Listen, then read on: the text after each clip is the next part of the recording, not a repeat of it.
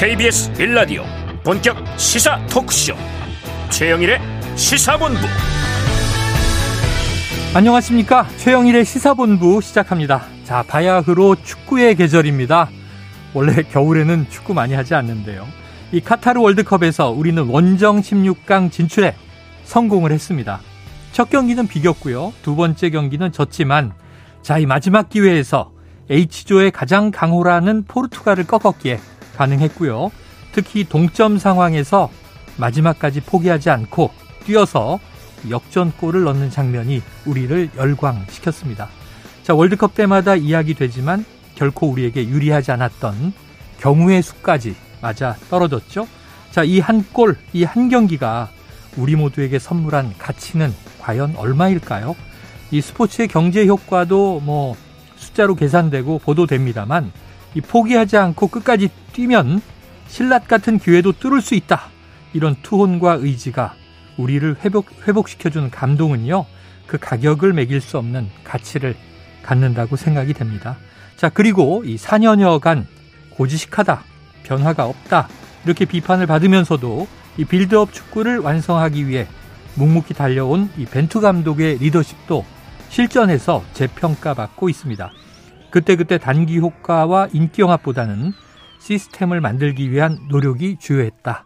이렇게 분석되고 있죠. 자, 스포츠에서 터져나온 이런 투지, 팀워크, 또 리더십을 이 연말 혼란의 정치권이 좀 배웠으면 하는 생각이 들더군요. 무엇보다 이 국민들을 기쁘게 하기 위해서 눈물을 흘리며 뛰는 선수들의 이 성숙한 마음을 보고 깨우침을 좀 받았으면 좋겠습니다. 최영일의 시사본부 출발합니다. 네, 1부에서는요. 오늘의 핵심 뉴스를 한입에 정리해드리는 한입뉴스 기다리고 있고요. 오늘 2부에서는 국제본부를 먼저 만나보겠습니다. 이어서 일석이조 그리고 스포츠본부에서 이 카타르 월드컵 16강 진출 당시의 분위기와 또 브라질전 준비 상황을 들어보겠습니다. 자, 1부 마지막에 신청곡을 틀어드리고 있습니다. 디저트송. 자, 오늘 듣고 싶은 노래가 있으시면 문자 샵 9730으로 자유롭게 보내주시고요. 짧은 문자는 50원, 긴 문자는 100원입니다. 오늘의 디저트송 선정되신 분께는요. 치킨 쿠폰 보내드리고 있으니까요. 많은 참여 부탁드립니다.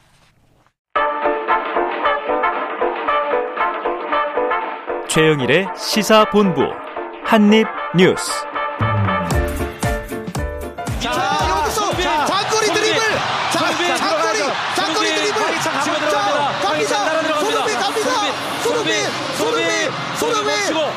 자, 여기서 대한민국! 자, 이게 이런 일이 일어납니다! 와! 손흥민은 끝났나요? 경기 끝났습니다! 대한민국 16강! 여러분, 대한민국이 16강에 갔습니다! 원정에서 다시 한 번 갔습니다! 뭐 2018년에도 정말 최선을 다했지만 이런 결과를 얻어내지 못했는데 이번에는 정말 특별하게 이런 결과까지 얻게 돼서 너무 기쁘고 네, 선수들이 정말 자랑스럽습니다. 네, 아유 울컥합니다. 그냥 네. 다시 들어도 다시 봐도 울컥한 장면이에요. 자, 우리나라 축구 대표팀 태극전사들이 12년 만에 16강 진출에 정말 극적으로 성공을 했어요. 네. 이길 확률은 단 11%로 계산됐었는데 자, 박 기자님 예상하셨습니까? 네. 아, 참 어려운 경기가 될 거란 생각을 했습니다. 네. 그래도 저는 또 도움을 주겠다는 1년 하나에 제가 경기를 안 봤어요. 네. 꼭 올라가라는. 기도하는 보면 지는 징크스가 있나요? 보면 질까 봐 안 보고 잤는데 아하. 깜짝 놀랐고요. 네네. 제 주변 얘기를 들어봐도 안 보고 잤는데 환호 소리에 깼다. 아, 이런 분도 계시더라고요.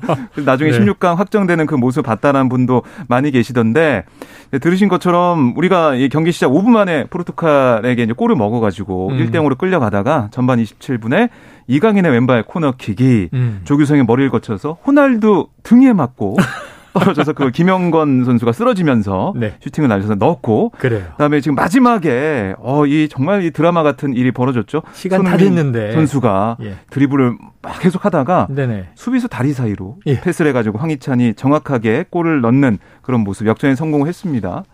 그러니까 그야말로 정말 이 각본 없는 드라마가 쓰여진 거고요.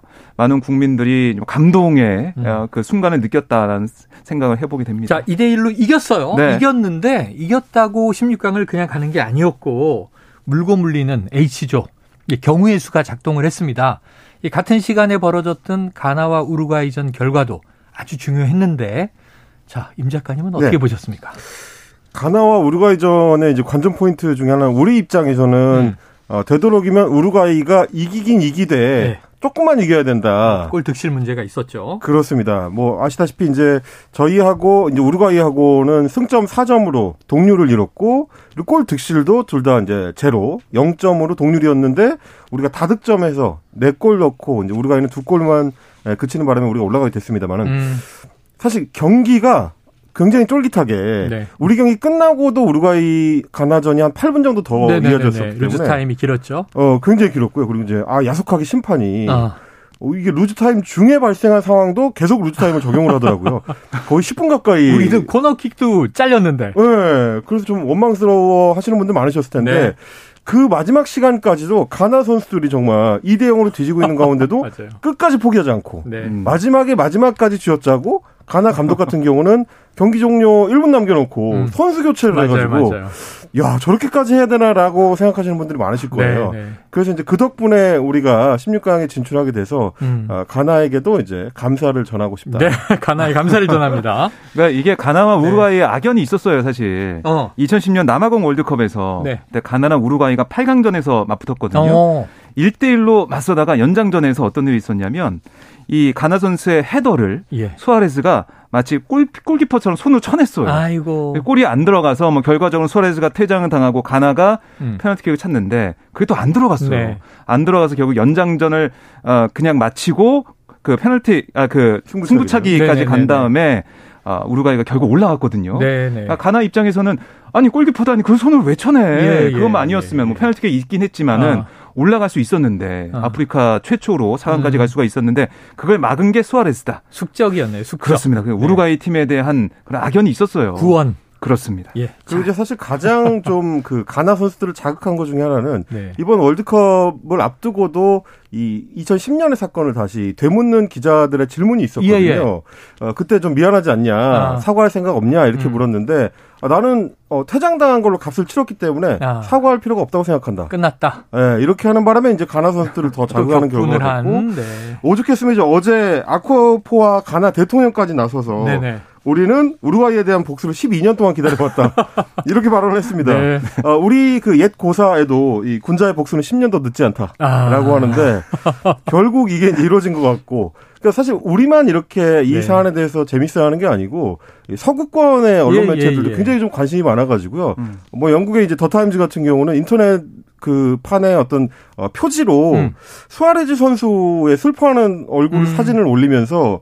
큰 글씨로 카르마라고. 카르마. 아, 우리말로 이제 업보라고 업보. 하죠. 예, 예. 그걸 올렸더라고요. 그래요. 야, 뭐 스토리들이 뭐 있습니다. 가나가 이제 우리의 또 형제의 나라가 됐다. 이런 인터넷에 그런 반응도 많이 나오고 있습니다. 그래서 이게 뭐 한때는 싸우고 이기고 지고 막 울분을 토하고 하다가 네. 또 경우의 수가 작동을 하면 급친해지기도 하고 친밀감이 생기기도 하고 고맙기도 하고. 네.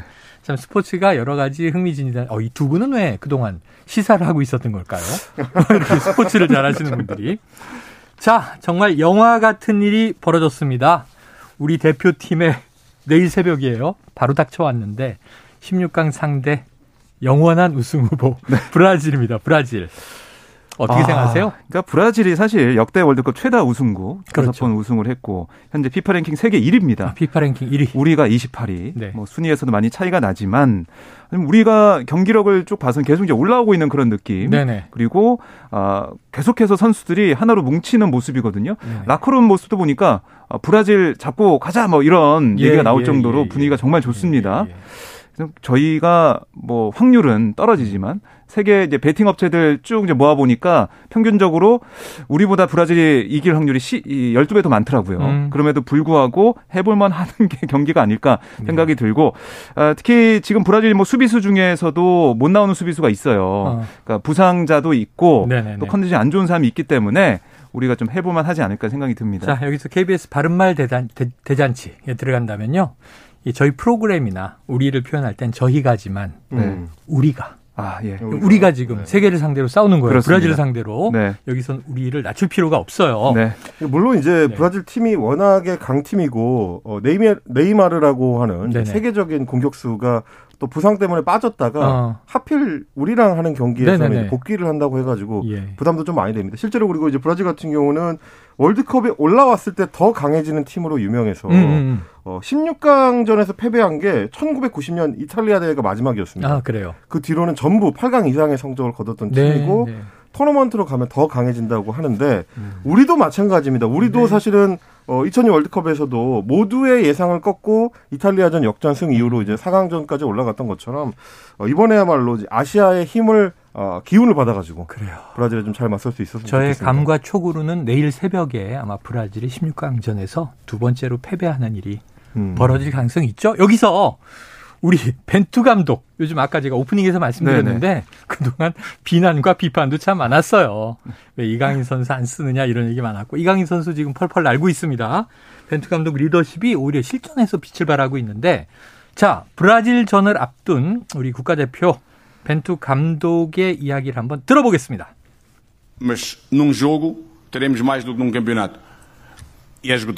한 번의 경기, 단판 승부라면 우리가 이길 수도 있습니다. 한 번의 승부라면 이길 수도 질 수도 있습니다. 우리는 이길 것이 없는 경기입니다. 네, 벤투 감독이 포르투갈어로 얘기를 했기 때문에 네. 지금 잠시 동시통역이 나왔습니다. 팀장님 말씀을 듣다 보니까 네. 벤투 감독이 말이 안 끝났는데 팀장님의 해석이 끝나버리네요. 제가 좀 빨랐네요. 네, 동시통역. 네, 이게 늘 하는 게 아니기 때문에. 근데 이제 이 말, 이 벤투 감독의 말에서도 가장 주목해야 될 거는 단판 승부라는 거고. 그렇죠. 축구에서는 특히 이제 단판 승부에서 예상 외에 이변이 일어나는 경우들이 좀 맞아요. 굉장히 많기 때문에. 맞아요. 주목해볼 포인트가 될 것 같고요. 네. 그러니까 올해 6월에 사실 우리가 평가전에서 브라질에게 크게 패했던 전적이 있어서 괜찮겠느냐 걱정하시는 분들이 많은데 그때의 대표팀의 전력하고 지금하고 좀 상당히 다르다는 전문가들의 평가들이 많습니다. 일단 그 당시에는 이제 김민재 선수나 이재성 선수가 경기를 뛰지 못했었는데 네. 이번에는 그보다 훨씬 탄탄한 수비 조직력 그리고 미드필드진의 이제 힘을 갖추게 됐다. 그리고 우리가 이번 월드컵 본선에서도 지금 증명하는 것처럼 평가전에 있었던 것보다 훨씬 조직력이 단단하게 올라와 네네네. 있다는 점. 그게 이제 내일 새벽의 경기를 좀 기대하게 되는 이유인 것 같습니다. 자, 그러면 박 기자님도 네. 좀 브라질전에서 우리가 승리하기 위한 비결을 하나 제시하신다면? 저는 일단 경기를 안 볼 예정입니다. 아, 예. 네, 네. 큰 힘이 되네요. 네, 그렇습니다. 네. 보지 마세요. 자, 거의.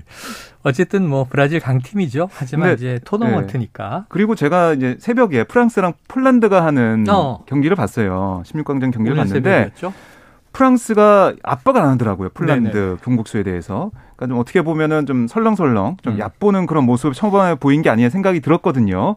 그러니까 브라질도 세계 1위다 보니까 16강전에서는 조금 힘을 비축하기 위한 그런 모습을 네. 보이지 않을까 생각이 들어요. 네. 그 틈을 우리가 파고든다면 또 승산이 있지 않을까 싶습니다. 그리고 이게 이제 우리가 이제 단순히 우리 대표팀을 응원하는 마음뿐만이 아니고 네. 이번 카타르 월드컵이 유독 기존의 다른 대회들에 비해서 이변이 많이 일어나고 네네. 아시아 팀들이 이제 강세를 보이는 이유가 변수가 크게 두 가지가 생겼기 때문입니다. 기존의 월드컵은 주로 이제 유럽 팀하고 남미 팀이 강세를 보인 배경 중에 하나로 남미에서 열리거나 유럽에서 열리는 경우가 많았기 때문이거든요. 근데 이제 다른 대륙에서 경기가 열릴 때는 2010년 남아공 월드컵처럼 네. 변수가 생겼을 때 약간 판이 흔들리는 경우들이 있어요. 그래요. 근데 이번 같은 경우는 거기에 추가가 하나 더 된 게 뭐냐면 겨울 월드컵입니다. 그렇죠. 그래서 이제 기존의 유럽 팀이나 남미 팀들이 자기들 프로 축구 리그 스케줄에 맞춰서 네네. 컨디션을 올릴 수 있는 틈이 없었기 때문에 그만큼 또 아시아 선수들이 이번에 강점을 보이고 있는데 내일도 그런 일이 좀 일어났으면 좋겠습니다. 저는 다른 변수 하나 말씀드리고 마무리를 하죠. 오늘 자정에 일본이 크로아티아와 먼저 경기를 해요. 상대적이기 때문에 일본이 크로아티아를 꺾고 8강으로 가면 우리는 상대가 브라질이든 어디든 무조건 이기고 8강 가야지 한일전이 성사가 돼요. 만약에 일본이 지면 우리가 아시아를 대표해서 또 올라가야 되는 임무가 어깨가 무거워요. 명분이 다 있네요. 네, 이러나 저러나 한번 8강 가보자. 뭐 브라질 이길 수 있다. 벤투 감독의 말을 한번 믿어봅니다. 오늘 2부에서요. KBS 스포츠국 정현호 PD를 직접 현지 연결해서 카타르의 이야기를 생생하게 들어보도록 하겠습니다. 자, 참 축구는 신나는데 우리의 또 현실은 그렇게 신나지만은 않습니다. 지금 화물연대 파업 길어지고 있는데 정부와 화물연대가 양보 없는 대치를 이어가는 상황이에요. 여기서 윤석열 대통령의 상당히 좀 강한 발언이 나왔더군요. 그렇습니다. 윤 대통령이 최근 참모들과의 비공개 회의에서 그러니까 핵은 안 된다는 원칙에 따라서 대북 정책을 펴왔다면 지금처럼 북핵 위협에 처하는 일은 없었을 거다. 네. 이렇게 전제를 한 다음에 화물연대 집단 운송 거부 사태를 겨냥해서 북한의 핵 위협과 마찬가지다라고 얘기를 했어요. 어허. 그러니까 이 불법 행위와 폭력에 굴복하면 악순환이 반복될 거다. 네네. 이렇게 설명을 했는데요. 그러니까 이 노조 지도부가 조합원의 업무 복귀를 방해하거나 위협하는 행위를 엄단해야 한다. 이런 얘기도 거듭 강조한 걸로 전해주고 있습니다. 그러니까 원칙에 따라서 대응을 해야 된다. 이걸 강조하면서 그러니까 북한의 핵 위협과 마찬가지인 상황이다라고 비교를 한 거고요. 그리고 이제 북핵의 위협에 대해서 맞서는 것처럼 더 철두철미하게 맞서야 된다. 이런 또 그런 인식을 좀 드러낸 게 아니냐라는 해석도 나오고 있습니다. 그리고 어제 이제 주재한 윤 대통령이 관계장관 회의 마무리 발언에서도 지금 이 시점에서 정부가 해야 할 일 범죄로부터 국민을 지켜내는 거다라고 강조를 했습니다. 아울러 정유, 철강 같은 그러니까 추가 피해가 우려되는 업종 즉시 업무 개시 명령을 발동할 수 있도록 준비하라 이런 지시도 했습니다. 네. 그리고 오늘 이제 오전에 윤 대통령이 김건희 여사와 함께 국가조찬 기도회에 참석을 했는데요. 네.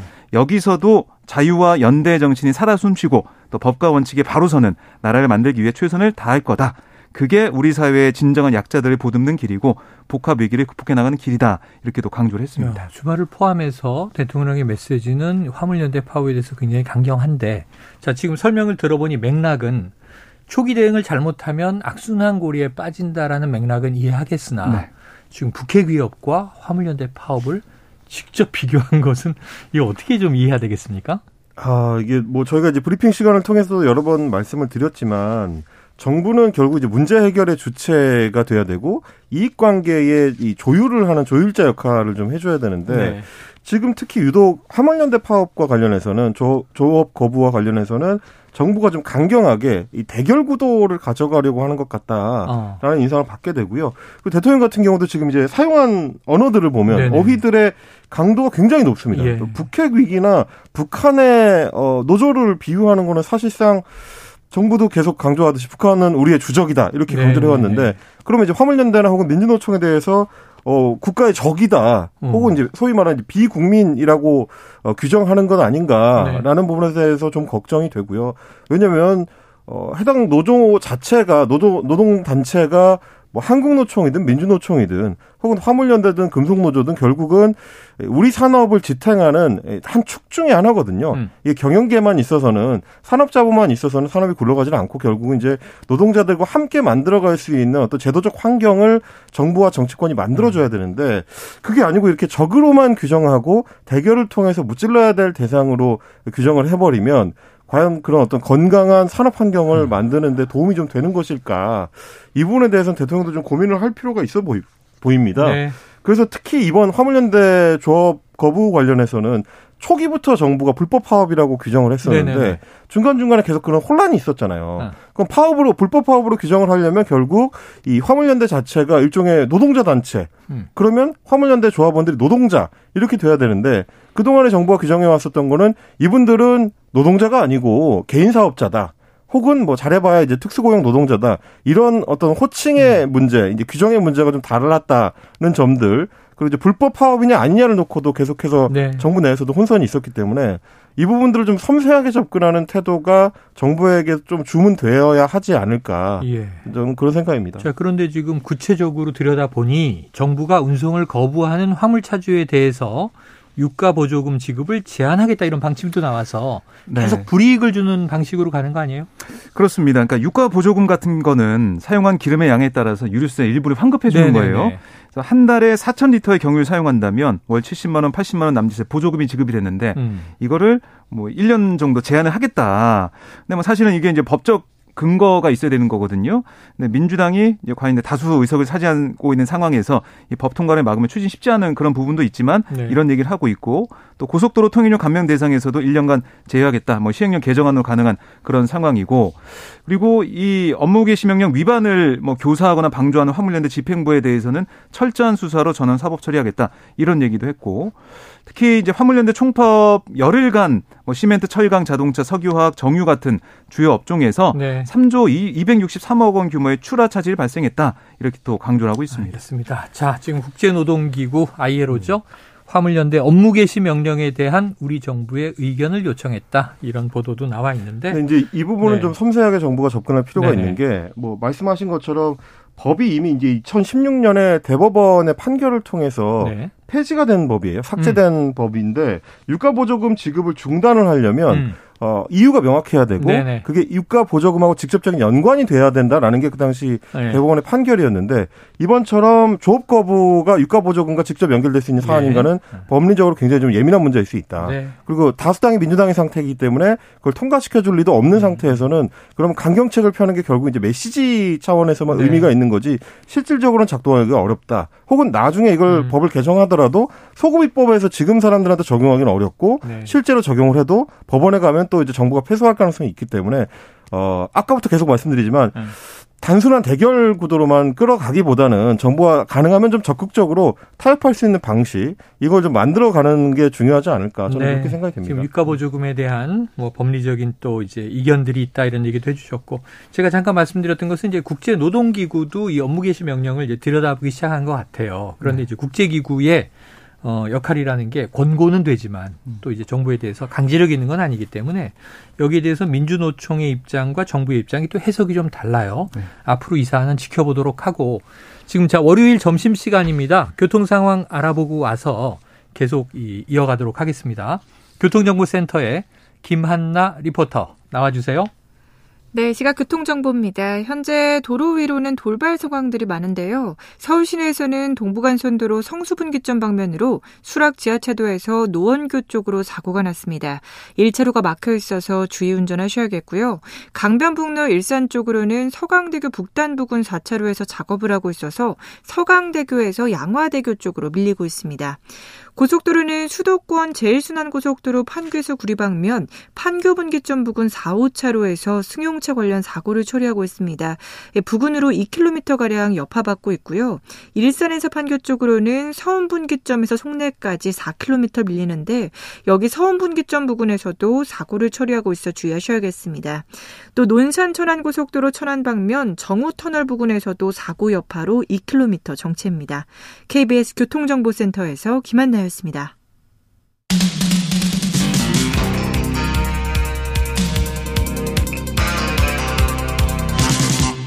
최영일의 시사본부.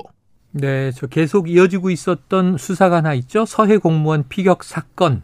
그런데 이제 최종 결정권자이자 책임자로 지목이 됐던 이 서훈 전 청와대 국가안보실장이 박 기자님 구속이 결정됐네요. 그렇습니다. 그러니까 이 구속 전 피의자 신문의 10시간이란 최장 기록에 또 심사 종료 뒤에도 9시간이 흐른 뒤에 네. 서울중앙지법의 김정민 영장 전담 부장 판사가 이렇게 판단을 내렸는데요. 네. 범죄의 중대성과 피의자의 지위 또 관련자들과의 관계에 비추어서 증거인멸 염려가 있다 이렇게 얘기하면서 지난 3일 오전 5시 영장을 발부했습니다.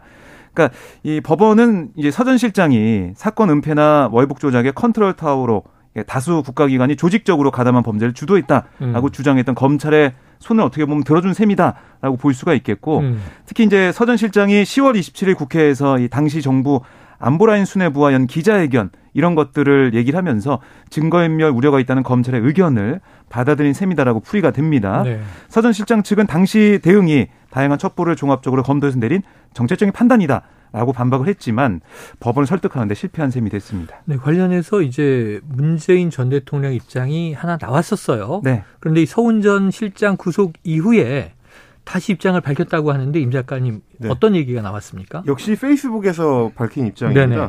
서훈 실장 같은 경우는 김대중 노무현 문재인 정부에 이르기까지 모든 대북 협상에 참여한 최고의 북한 전문가, 전략가 그리고 협상가다 이렇게 얘기를 하면서 서훈처럼 오랜 연륜과 경험을 갖춘 신뢰의 자산은 다시 찾기가 어려운데 이런 자산을 꺾어버리다니 매우 안타까운 일이다. 네. 이렇게 얘기를 하면서 이런 식의 이제 정부 검찰의 이제 수사가 이어진다면 한미 간에도 최상의 정보 협력 관계를 구축하거나 긴밀한 공조를 통해서 북핵 미사 위기를 넘어서고 평화 올림픽과 북미 정상회담까지 이끌어냈던 이 평화 대전환이 위기에 처할 수 있다. 신뢰가 한번 무너지면 이걸 구축하는데 다시 더욱 힘이 들기 때문에 긴 세월 일관된 노력이 필요하다. 이렇게 좀 주장을 했고요. 긴 이야기네요. 그렇습니다. 네. 이낙연 전 대표 같은 경우도 서 전 실장 구속과 관련해가지고 평화 프로세스를 뒤집고 지우는 현 정부의 난폭한 처사다. 이렇게 비판을 했습니다. 네. 자, 그런데 어쨌든 이 구속으로 서훈 전 실장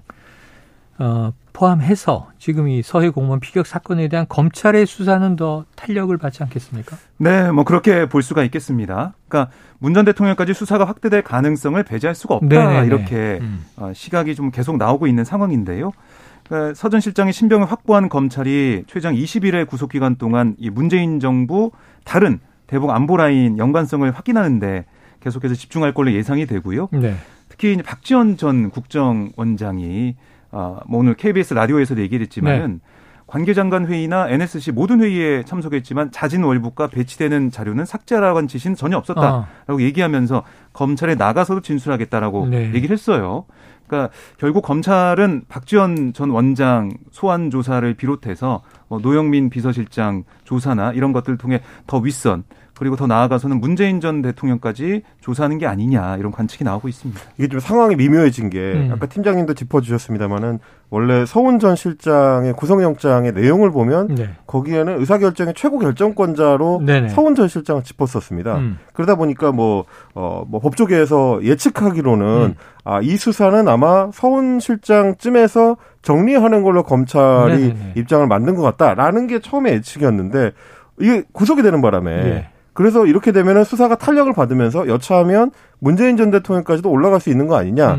이런 좀 엇갈린 예측들이 나오는 거예요. 사실은 네. 그전에 서욱 전 국방장관이나 네. 뭐 김홍희 전 해경청장 같은 경우도 구속이 됐다가 구속적부심으로 풀려나왔었기 그랬죠. 때문에 수사 동력 자체가 상당히 좀 약화된 상태였는데 서훈 전 실장의 구속으로 수사 동력이 다시 살아나는 그런 분위기라고 볼 수 있겠습니다. 그래요. 그런데 이제 아까 말씀해 주신 문재인 전 대통령의 네. 서훈 전 국가안보실장에 대한 평가와 외교적인 우려 이전에 사실은 또 문재인 전 대통령도 이 사안에 대해서 모든 첩보와 정보를 종합 분석해서 합리적 판단을 한 거라는 입장을 냈기 때문에 그건 전임 대통령도 지금 그렇죠. 이것을 알고 있었다라는 얘기를 먼저 선제적으로 한 거거든요. 한번 지켜보도록 하고요. 다음 이슈로 넘어갑니다. 이게 지금 좀 파장이 있는 것 같아요. 이태원 참사 희생자 유가족의 목소리도 좀 뒤늦게 터져나오고 있습니다만 네. 검찰이 유가족에게 마약 부검을 권유했다. 이런 사실이 드러났는데 이 논란의 내용 어떤 겁니까? 예, 이게 먼저 이제 MBC 보도로 좀 알려진 상황인데요. 이태원 참사 이튿날, 그러니까 지난 10월 30일 희생자의 시신이 옮겨진 광주의 한 장례식장에 네네. 광주지검 검사가 찾아왔습니다. 네. 그래서 유족에게 마약 관련 소문을 언급하면서 부검할 뜻이 있는지 묻는 일이 있었어요. 네네네. 그러니까 사인을 명확히 해야 한다는 취지로 마약 피해 관련성을 말했다는 겁니다. 네. 그리고 뭐 다른 지역에서도 검찰의 마약 관련 부검 제안이 있었다라고 계속 전해주고 있는데 예. 물론 유가족의 반대로 부검은 이루어지지 않았지만 유가족들은 이 검사의 마약 관련 언급 그러니까 이게 압사가 분명한데 네네네. 이 마약 관련 언급을 하면서 부검을 얘기하는 게 이게 말이 되냐라고 반발하고 있는 네. 겁니다. 아, 그래요. 자, 유가족들 입장에서 들어보면 그동안 2차 가해가 뭐 이 놀러 갔다가 네. 뭐 변을 당했다 이런 얘기들이 2차 가해가 나와서 이 사회적 공분이 일었는데 지금 참사에서 숨진 아들, 딸 정말 이게 금쪽 같은 자녀들 아닙니까? 그런데 마약 범죄자 의심까지 받게 된 상황으로 느껴졌을 것 같아요. 검찰의 입장 나온 거 있습니까?